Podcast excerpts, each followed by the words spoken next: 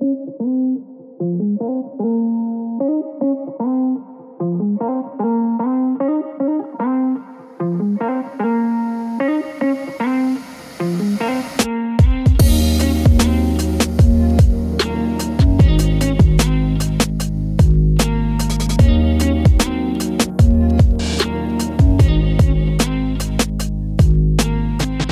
Faith and Fable, a pastoral podcast that discusses common and often controversial topics from a biblical perspective. My name is Matt Miller. I'm Matt Henry, and I'm going to make a comment about how I'm amazed we're going to actually do this because I put the chip in wrong, the memory chip. Yeah, but you caught it. I caught you, it. You corrected yourself. I corrected it. That would have really annoyed me if we had done two podcast recordings without recording. That would have been classic. Yeah. So, with that, that's our banter for the day, all right? Um, So- take it away. What are we talking about? So we're gonna. so so we we wrote something, or had the idea to write something a long time ago. Yep. Uh, so this this has just been sitting in the archive for what, a year, ish. Maybe even more than a year. Yeah. We have all kinds of just golden material waiting to come out that you guys don't even know about. yeah. Uh, It's hard. Sure. What do you say? yeah. yeah. So so we're gonna talk about um, something called discernment blogs, and I like the title, "Discerning the Discernment Bloggers." Who came up with that title? I did. Did you really? Yeah. Dag nabbit, I thought What? I did. Oh. No.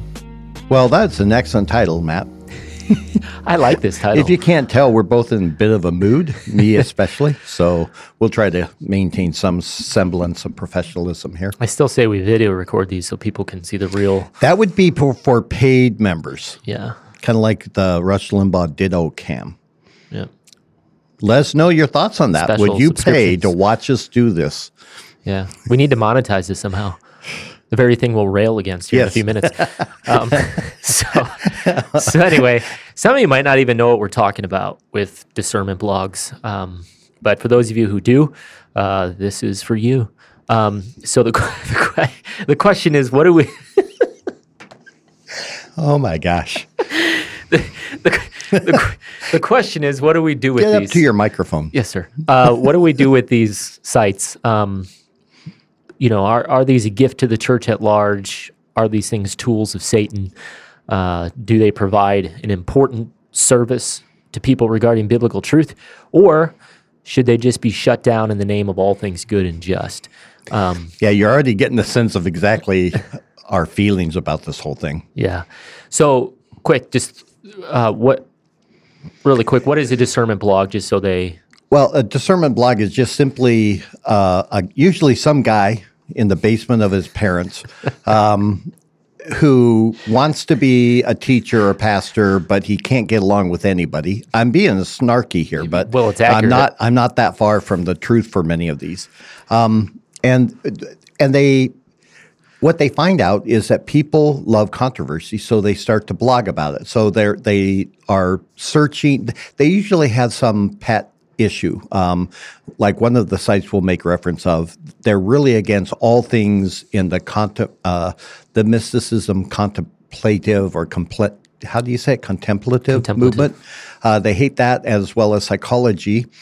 Uh, we actually have some level of agreement with some of the things they think, but the manner in which they do it is that if you make any mention of any person, uh, somebody wrote a book that was actually useful, even though they also hold to some things we don't agree with, and we were to make reference to them, then we come under their crosshairs, and now they they say that they're they're advocating this false doctrine that has never been advocated, um, but it gets people all uh, tied up and and people start clicking on it and then they start sharing it. And and they get paid by the number of clicks that are coming into their site and because their advertisers are able to then see that they're driving traffic. So they they make a much ado about nothing usually but it sounds like it's something really bad. Yeah, yeah, and they're very cutting.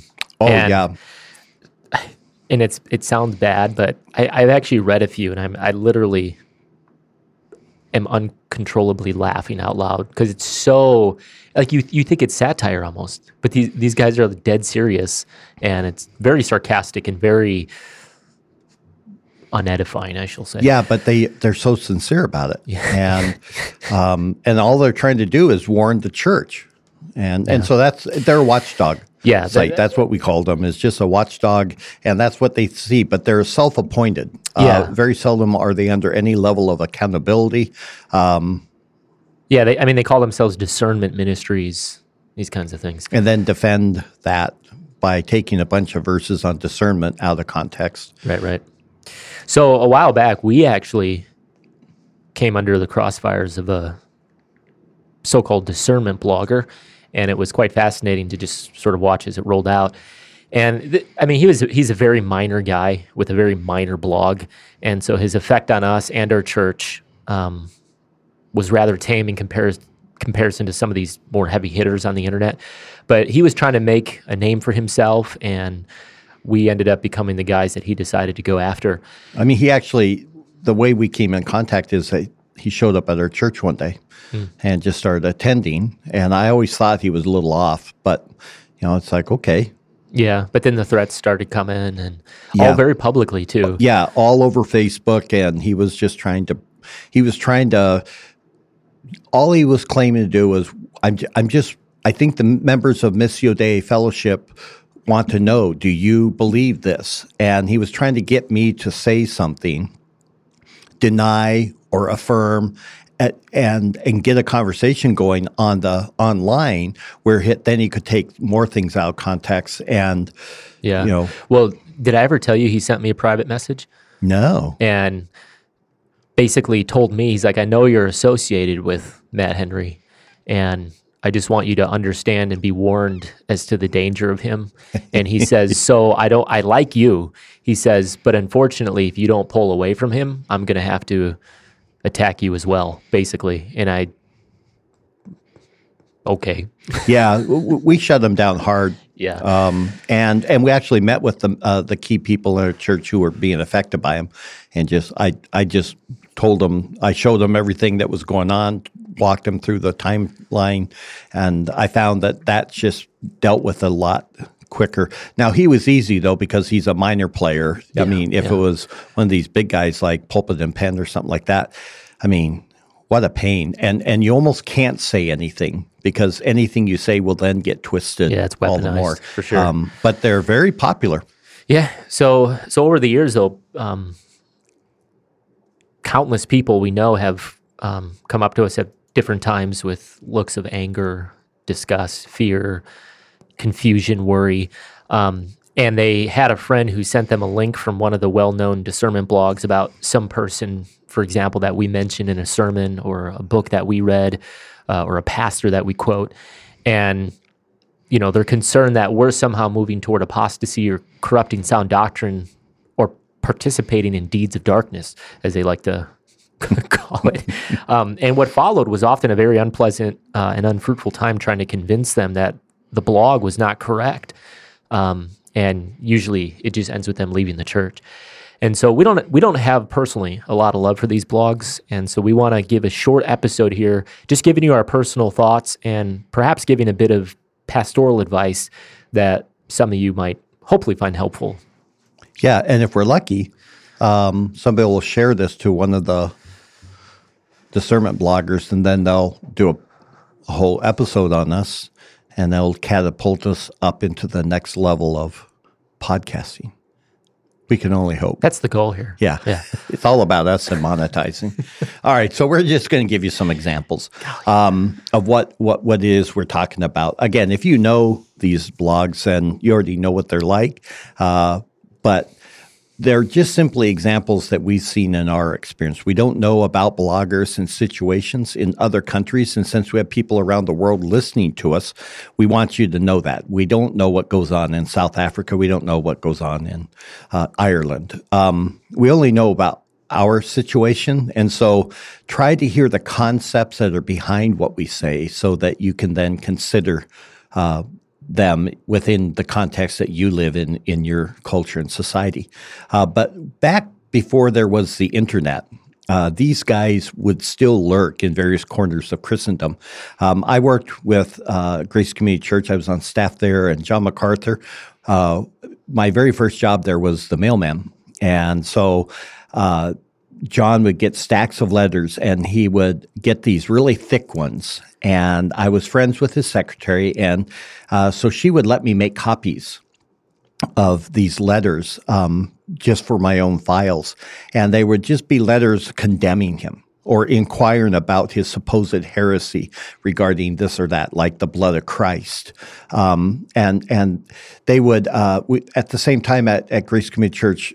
Every week you would come out and your car would frequently uh, have a one or two brochures stuck on its windshield condemning again the heresies of John MacArthur and come out from among them and uh, leave the impure church. Um, and and we would even have protesters on the sidewalk uh, outside the church carrying their placards. It, it just was part of going to Grace Community Church. Um, and back in the day, they would have groups that had these mailing lists, and they'd be banged out on um, uh, a typewriter. If you've ever seen Conspiracy Report, uh, the movie, there's, um, I mean, he cranked it out on a typewriter and then would mail it to his like 21 people that subscribed to his list. Well, that's actually what these newsletters would look like. And they would keep every subscriber informed of the latest horror in the land. And so I still have files filled with these brochures. Um, but they all followed a specific pattern. Uh, what they would tend to do is take one or two statements that they disagree with and go beyond that context, though, that was the statements were given. Then they extrapolate the, act, uh, the actual statement to something that was never said. So, example, John MacArthur taught that when the Bible speaks of the shedding of blood in Hebrews for the forgiveness of sin, it's not actually talking about the blood as much as the death of Christ. That that there had to be death occurred. Well, people freaked out. They said that what he was really doing was denying the blood of Christ and teaching a false doctrine on salvation. And so he had like a 25 page standard response that when they he'd get his letters every day about this, then his secretary dutifully just mail out 25 responses. Um, so what they do is they take the idea of being the true fighters for the faith to a level that's almost ridiculous. Without them, you would think that the whole of Christendom would fall into apostasy. But what people don't understand is that there's actually good money in this. And like many things, if you just follow the money, a lot of answers start to become clear. So we want to just give you some examples now with that in mind of some of the more prominent ones. Yeah. And we're going to basically just give a couple of points on something that's good with them and then maybe something that's bad with them. Okay. So perhaps one of the most prominent ones is Pulpit and Pen. Yeah. Um, though it's been rebranded as P and P, I actually don't know if there's at all still. I around. think they have a new name now again. They got kicked off of Facebook or something. Yeah, Grayson would know. Grayson is a, a, member of our church, and he's preparing to become one of our pastors. He uh, he runs the Chorus and Chaos blog, and yeah. he's he's up on all of this stuff because he he comes under their crosshairs. yeah, yeah. Poor guy. Yep. Um, so so pulpit and pen. What's good about these guys? Well, they do have access to a massive amount of information and are usually good for getting a quick uh, initial sense of some current situation. Um, but it usually ends right there.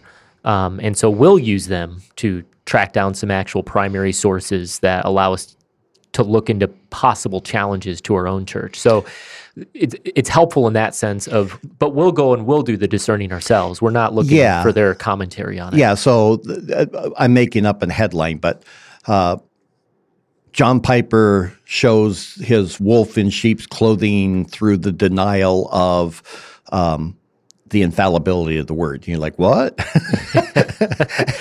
That'll get some clicks. So, well, if I were to click on that, then all I'm looking for is where are they getting this from? And usually, if there's some kind of a link that I can click and get away from them quickly, and now I can look at what did John actually say? Because I know John well enough to say I don't see him denying the infallibility of the word. Right. Um, but who knows? Yeah. So, what's the bad? Most of what they say ends up being unhelpful at best. It's it's it's not so much that they're filled with false doctrine as much as it's that they're so busy implying evil that so much that is actual evil in the churches today gets passed by. And so they're infamous for that classic guilt by association argument. In fact, that's You need to be second, third, fourth Yeah. degree separationists. yeah, and- and that's the thing that all of these guys follow is that guilt by association. Um, so the next one that we would uh, talk about would be a, a, a very large blog. It's called the Wartburg Watch, uh, and there is again some good. Um, now they are outside of Matt and mine's uh, theological position. They're Lutherans. Um, that we really find little threat from them uh, by way of leading us or our members astray. Uh, we know that they are virulently anti Calvinists. Uh, they're liberal leaning in most things. And so we don't, we, we would never give any credence to their analysis of things. Uh, they have very little love for the conservative resurgence in the SBC because there is the Calvinism that's also in that. But like the pulpit and pen, they're rather good at being aware of problems before many others. And this is because they have such a large following that people will feed them information. Uh, before it becomes public, so that you know a major church is all of a sudden they just release a pastor for sexual impropriety, and th- they already know about that before anyone else. And so, in that sense, it's helpful for us to know what's kind of going on.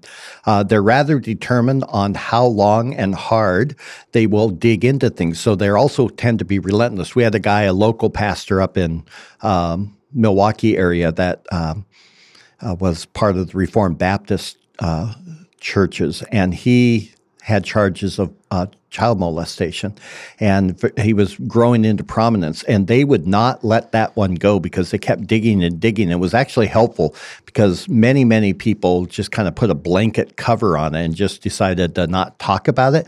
But it was a serious issue, and they and and so uh, we'll, we'll give them that credit that they are very determined. They just keep digging uh, in and uncover information that lazier people would miss. Uh, they also cover issues that other blogs don't. Uh, one of their big one is abuse, especially sexual abuse, and I think it's one of their more redeeming features that that they're deeply concerned about the immorality of pastoral leadership today in the church and how broken that is. Having said that, the bad. They go over the top on how hard they push on things that are not sin. So, like the pulpit and pen, they demand that the people they talk about handle things in a way that only the Wartburg, Wartburg Watch would do.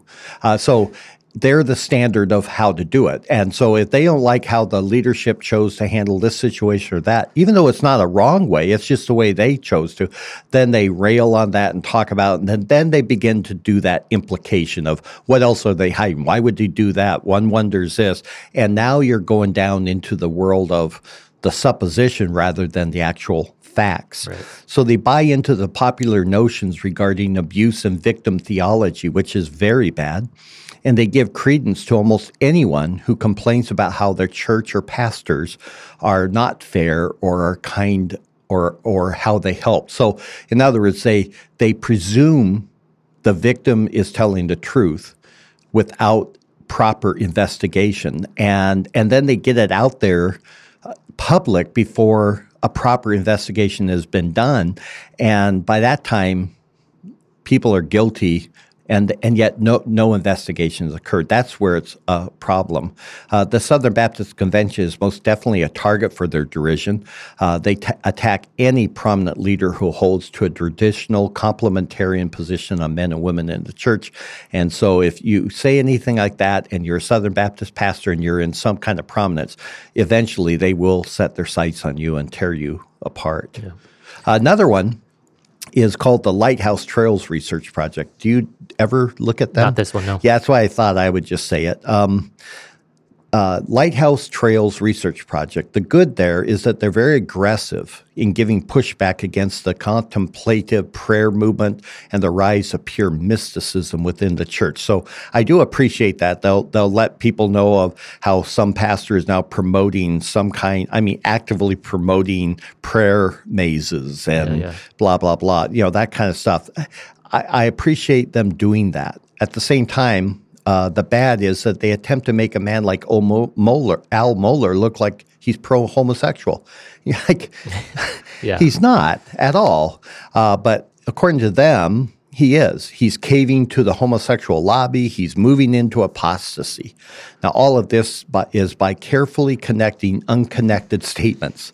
And, and what they do is they create this fabric that appears solid, but in reality, if you begin to un- look at each statement, you realize they're not connected at all. Yeah, and we didn't we don't have it in here, but there's another one called Reformation Charlotte. um, Yeah. which is very similar to Pulpit and Pen. It's the same kind of stuff.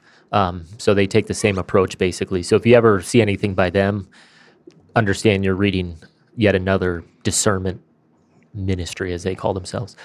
Uh, another one that's newer is the Roys report. Yeah, this one is something you and I have been taking closer look at over the last couple years. Yeah, yeah.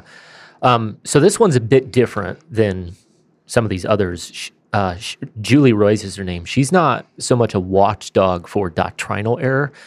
Rather, she focuses on, uh, you know, various abuses or what is being viewed as failures of church leaders. And she can be helpful at times to report what's going on in evangelicalism at large. Um, however, we would put this as a good thing in quotations um, because as we've been reading and watching her, her articles have become increasingly suspect in our minds. Um, so her bad, well, her claim to fame is she was involved with exposing some of the things going on with James MacDonald and Harvest Bible Chapel, which were good. Yeah, I mean that- that that, one was legit. Um, but since then, Well, but that's where she really broke out into the big leagues. Right. And that's where the money started flowing. And and what you and I said was now she's got this higher level and people are clicking on their site more. Now you got to keep that going. Exactly. Yeah. So, so with that, she it seems though eh, that now she's drumming up content to to keep that following coming. You know, so so she seeks to depict herself as objective. Um, but a quick read through her personal comments as she interacts with people on her Facebook page, it reveals that she's not. Um, so she she has become like some of those others, her own standard for what pastors and leaders should be, and so her and I'll again put in quotations, her reports have become, in our minds, little more than gossip columns at this point. Um, and I would say they appear to be slanderous because many of her articles have very little facts to support the claim. So one the the new, newest one is her issue with MacArthur's lavish lifestyle. Yeah. And she's trying to expose all of his multiple sources of income and what he is or he isn't doing with that stuff.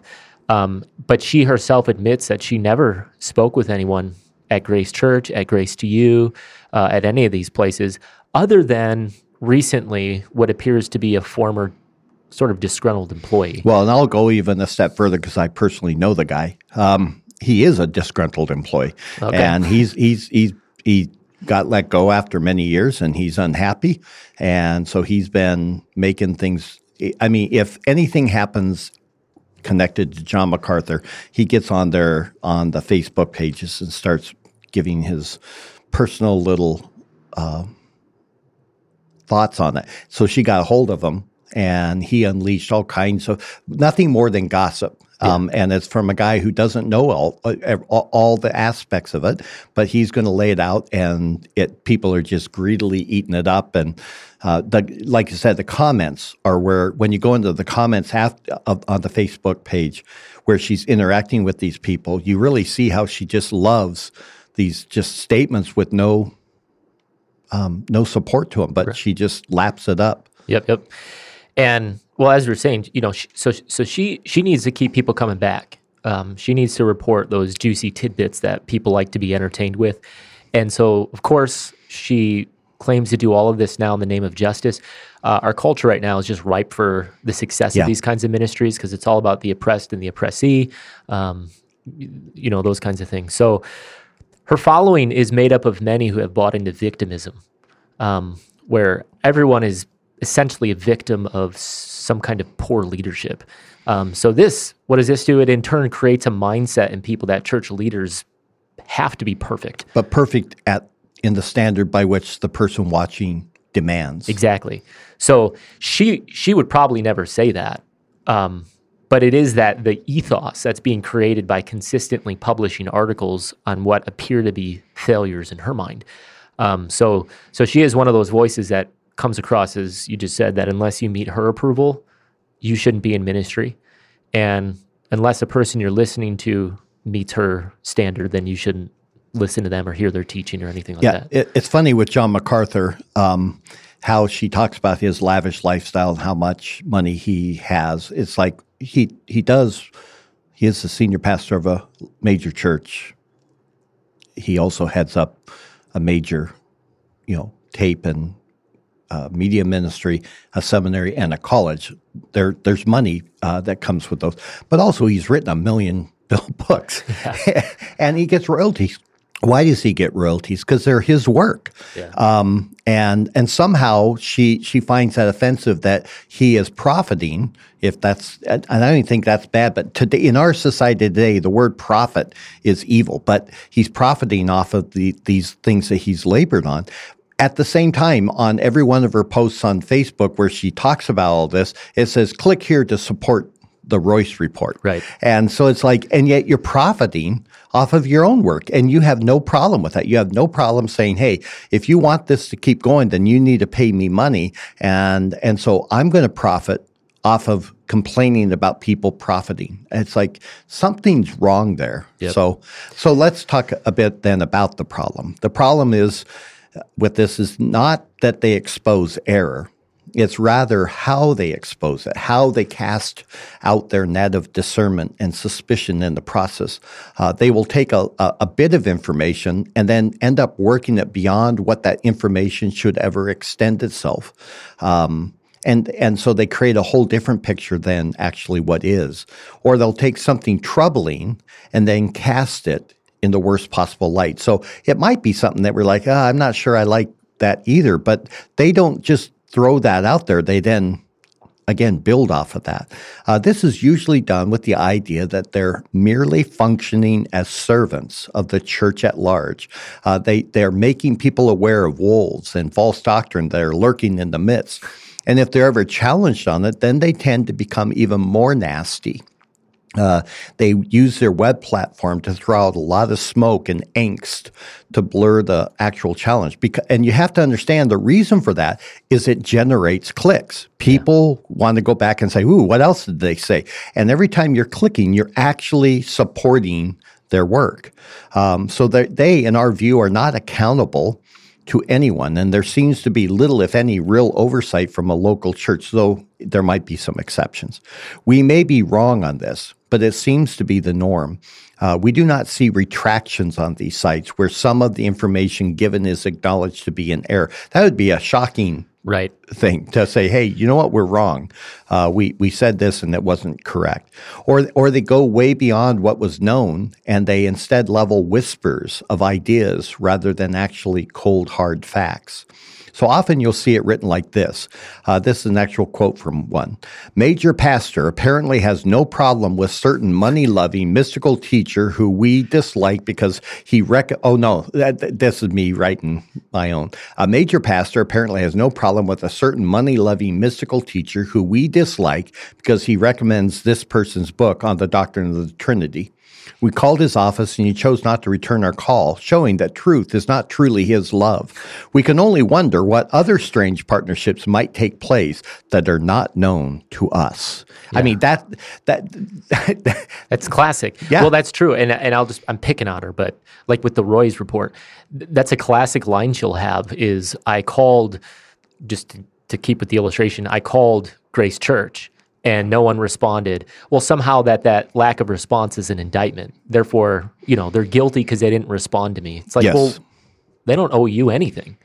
Yes. I mean, so it, it doesn't matter if the book that that pastor recommended was one of the best books on the Trinity. It doesn't matter if he says that he doesn't hold to the many other doctrines that the guy might be weak on. What matters is that this is a big name in the church and therefore it drives clicks and visits to their blog. So here's what Tim Challies writes about his own personal run in with these sorts of people. Uh, so he gives a firsthand information on what he experienced, and, experienced and it's not pretty. So here's actual quotes. Um, what, then they wrote about me so he's talking about discernment bloggers and how he just, he, you know, he would use them and visit them. But he's like, then they wrote about me. They wrote about my financial situation. They wrote shocking exposés and went rummaging through the digital trash to dig up the smoking guns. They did not just report supposed facts, but also interpreted them. And then other blogs picked up the stories and carried them as well. And this clarified the situation for me. I wish my teacher here had been someone uh, something more nobler than personal attack. But sadly, and per- perhaps ironically, it was when I was in their crosshairs that they themselves came into sharper focus. Because here's the reality so much of what they wrote about me had so little basis in reality. These bloggers misinterpreted even what was what is obvious and stretched what is true, assumed what is dubious and fabricated the rest. They shared all of this with their readers as if it was based on verifiable facts, as if they were privy to details, as if it was anything more than conjecture. Yeah, here's here's another example. Um, says uh, and it's from Ch- his, yeah. yeah. Um, it says there, there is a paradox in the way they behave, and it has been so clarifying for me to see. They bemoan a leader's lack of love and respond by defaming him.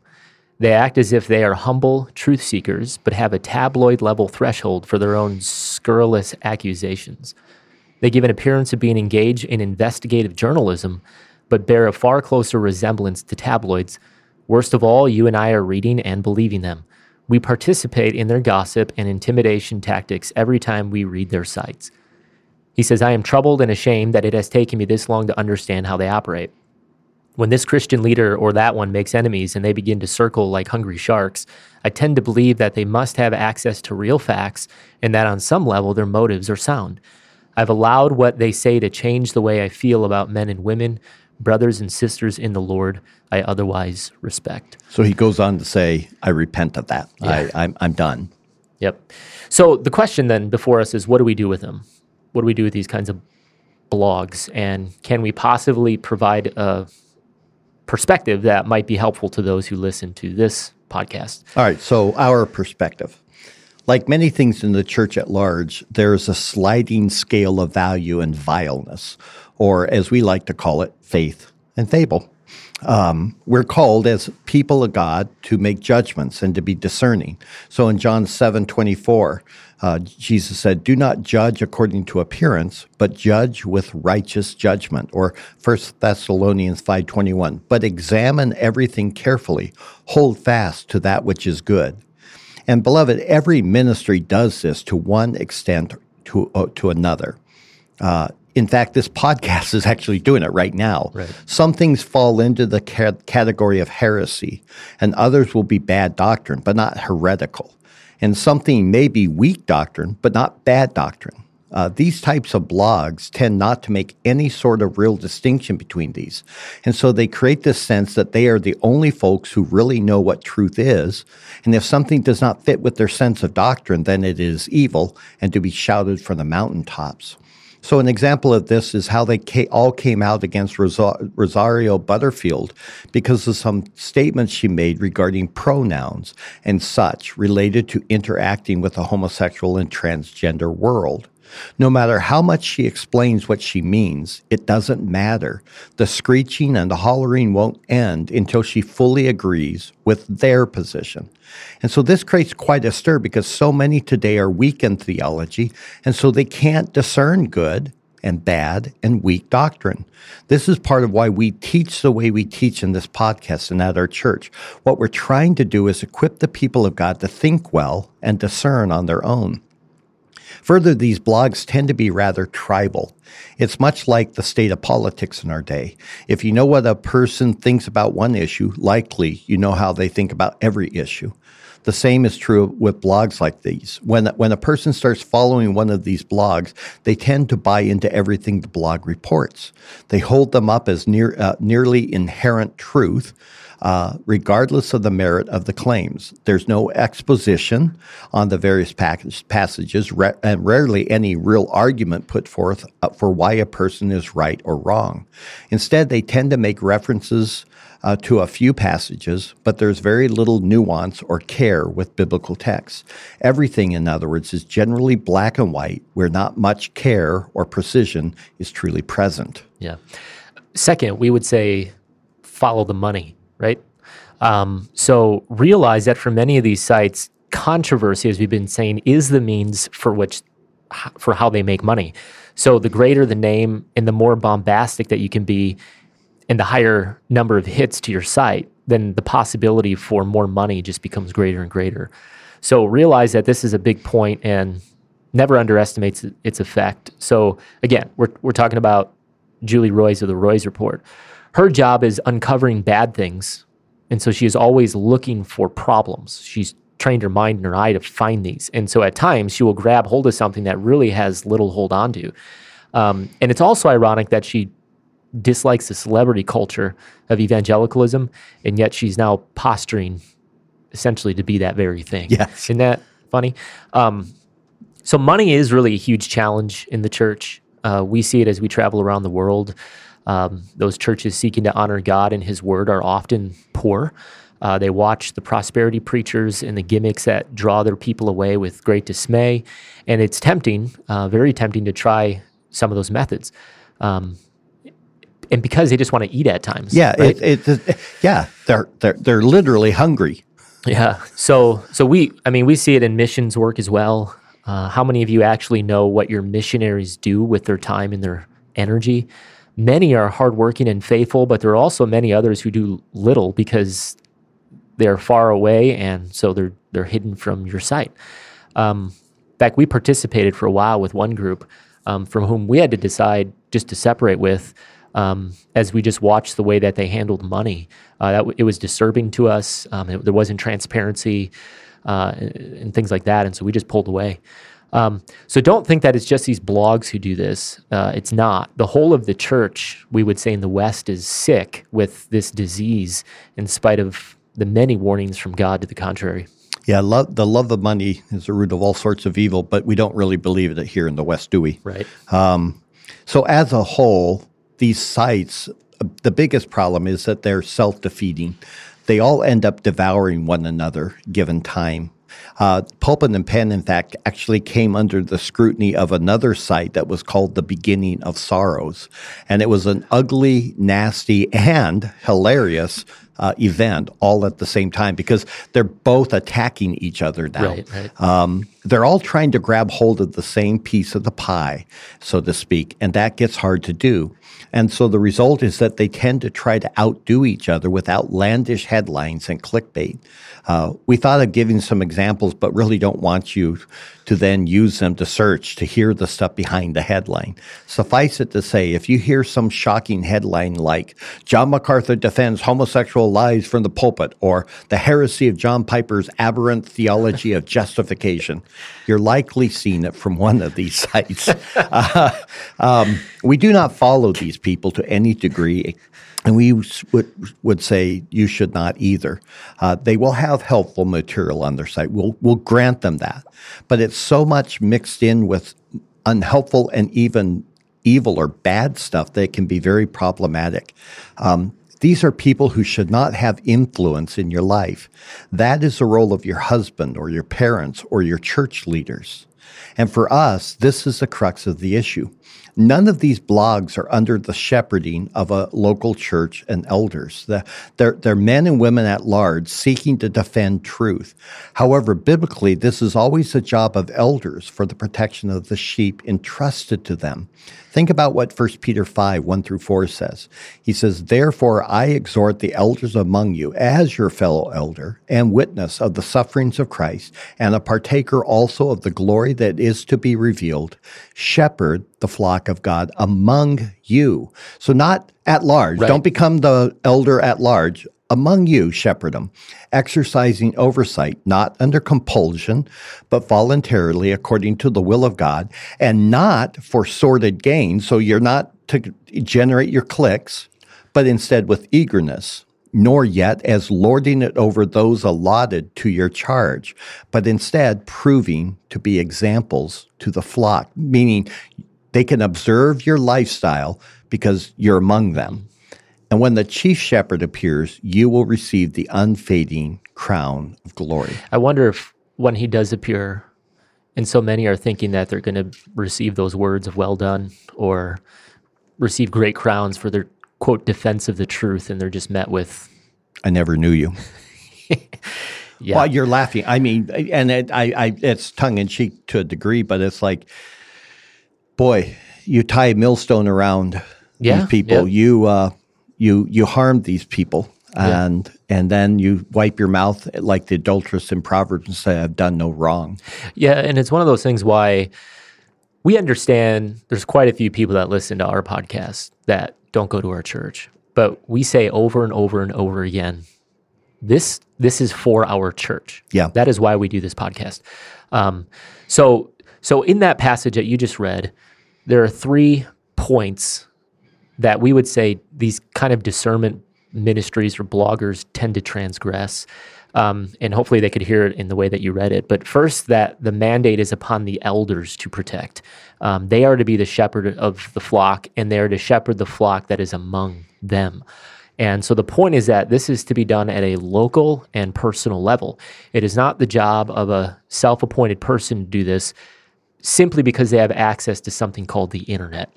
Um, so much great evil comes from that. Second, the shepherding is not to be done for, as you said, sordid gain. And we've already talked about how much of it's done for the sake of money, um, certainly for the sake of influence. Um, just knowing the basic temptations in general heart of man, it's difficult to deny that that is a motivator in much of this. Most of these sites are monetized in some form.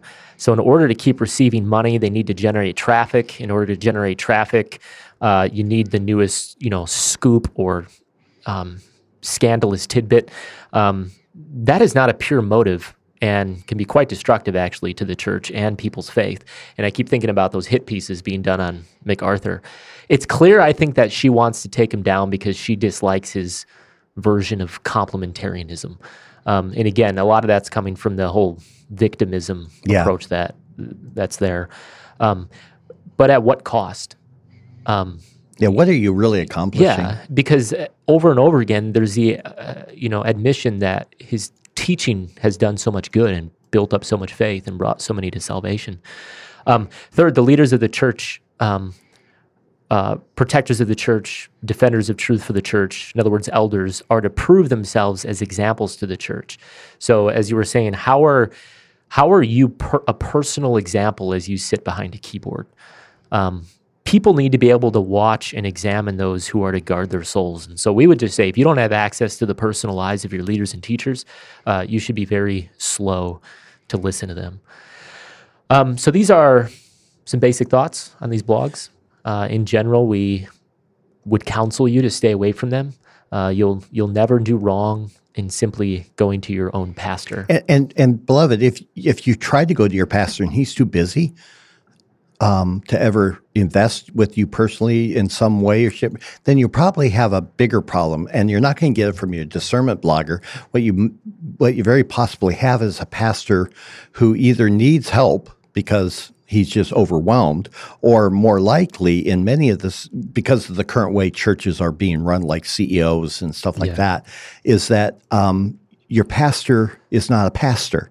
Uh, he's something else, but he's he's not actually shepherding the people. He's he's leading them in some business-like format, but but not actually shepherding. So your bigger issue is not that you perhaps need to find a, a more faithful church. Yeah. So with all that, we hope this has been of some help. Um, we would really love to hear from you if you have any thoughts or questions on this. Uh, and then next time we'll talk about something else. so until then, make sure to tune in, join the conversation. Uh, again, we'd love to hear your thoughts on discerning the discernment bloggers. And don't forget to like, share, comment, rate, and review. Connect with us on Facebook, Instagram, and Twitter. And tell a friend.